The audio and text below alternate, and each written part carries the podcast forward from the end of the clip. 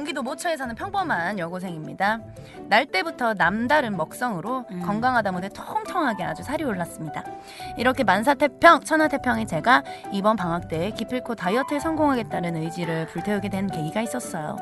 저는 살도 많이 찐 편이지만요. 음. 체형 자체가 손목, 발목이 두껍고요. 손가락, 발가락 다 통통한 편이에요. 아, 그래서 친구들은 저를 곰발 혹은 곰손 이라고 부릅니다. 아, 알겠다. 네, 그런데 제가 얼마 전에 친구가 혼자 운동하면 심심하다는 꼬드김에 넘어가서 같이 헬스장을 다니게 되었는데요. 음. 다닌 지 일주일이 좀 지나서 친구와 저는 spinning이라는 아, 예. 네, 프로그램에 참여를 해보기로 했습니다. spinning은 실내에서 자전거를 타는 운동인데요. 신나는 음악에 맞춰서 격하게 동작을 취하며 자전거를 타는 거라고 보면 돼요. 네. 저와 친구는 운동을 하겠다는 것도 있지만 멋진 스피닝 코치님을 좀 더 가까이서 보기 위한 것도 있었죠. 매번 수업만 하고 가는 분이라 그 수업을 듣지 않으면 말도 못 걸어볼 것 같았거든요. 음. 드디어 첫 번째 수업 날 처음 하는 사람들은 무리라고 해서 단단히 준비 운동을 하고 수업에 임했습니다.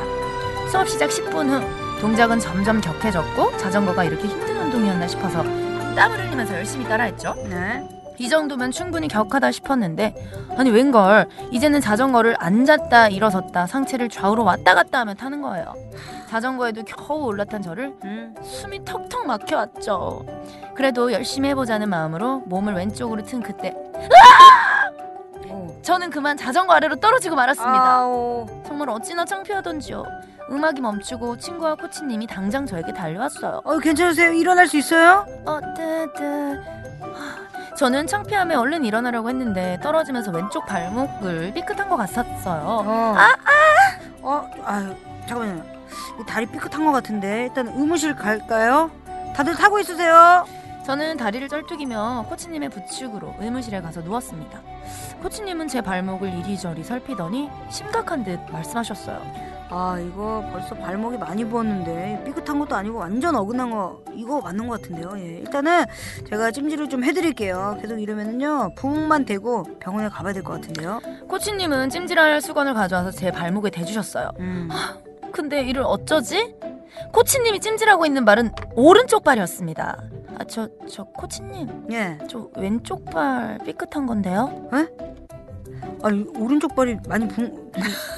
오른쪽 다친 거 아니에요? 같이? 아, 아니요, 코치님.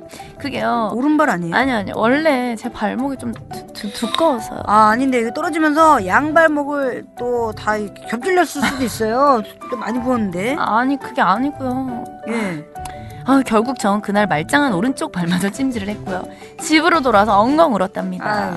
아니, 올겨울 기필코 다이어트에 성공해서 얇은 발목 같진 아니지만 무튼 성공해 보렵니다. 응원해 주세요.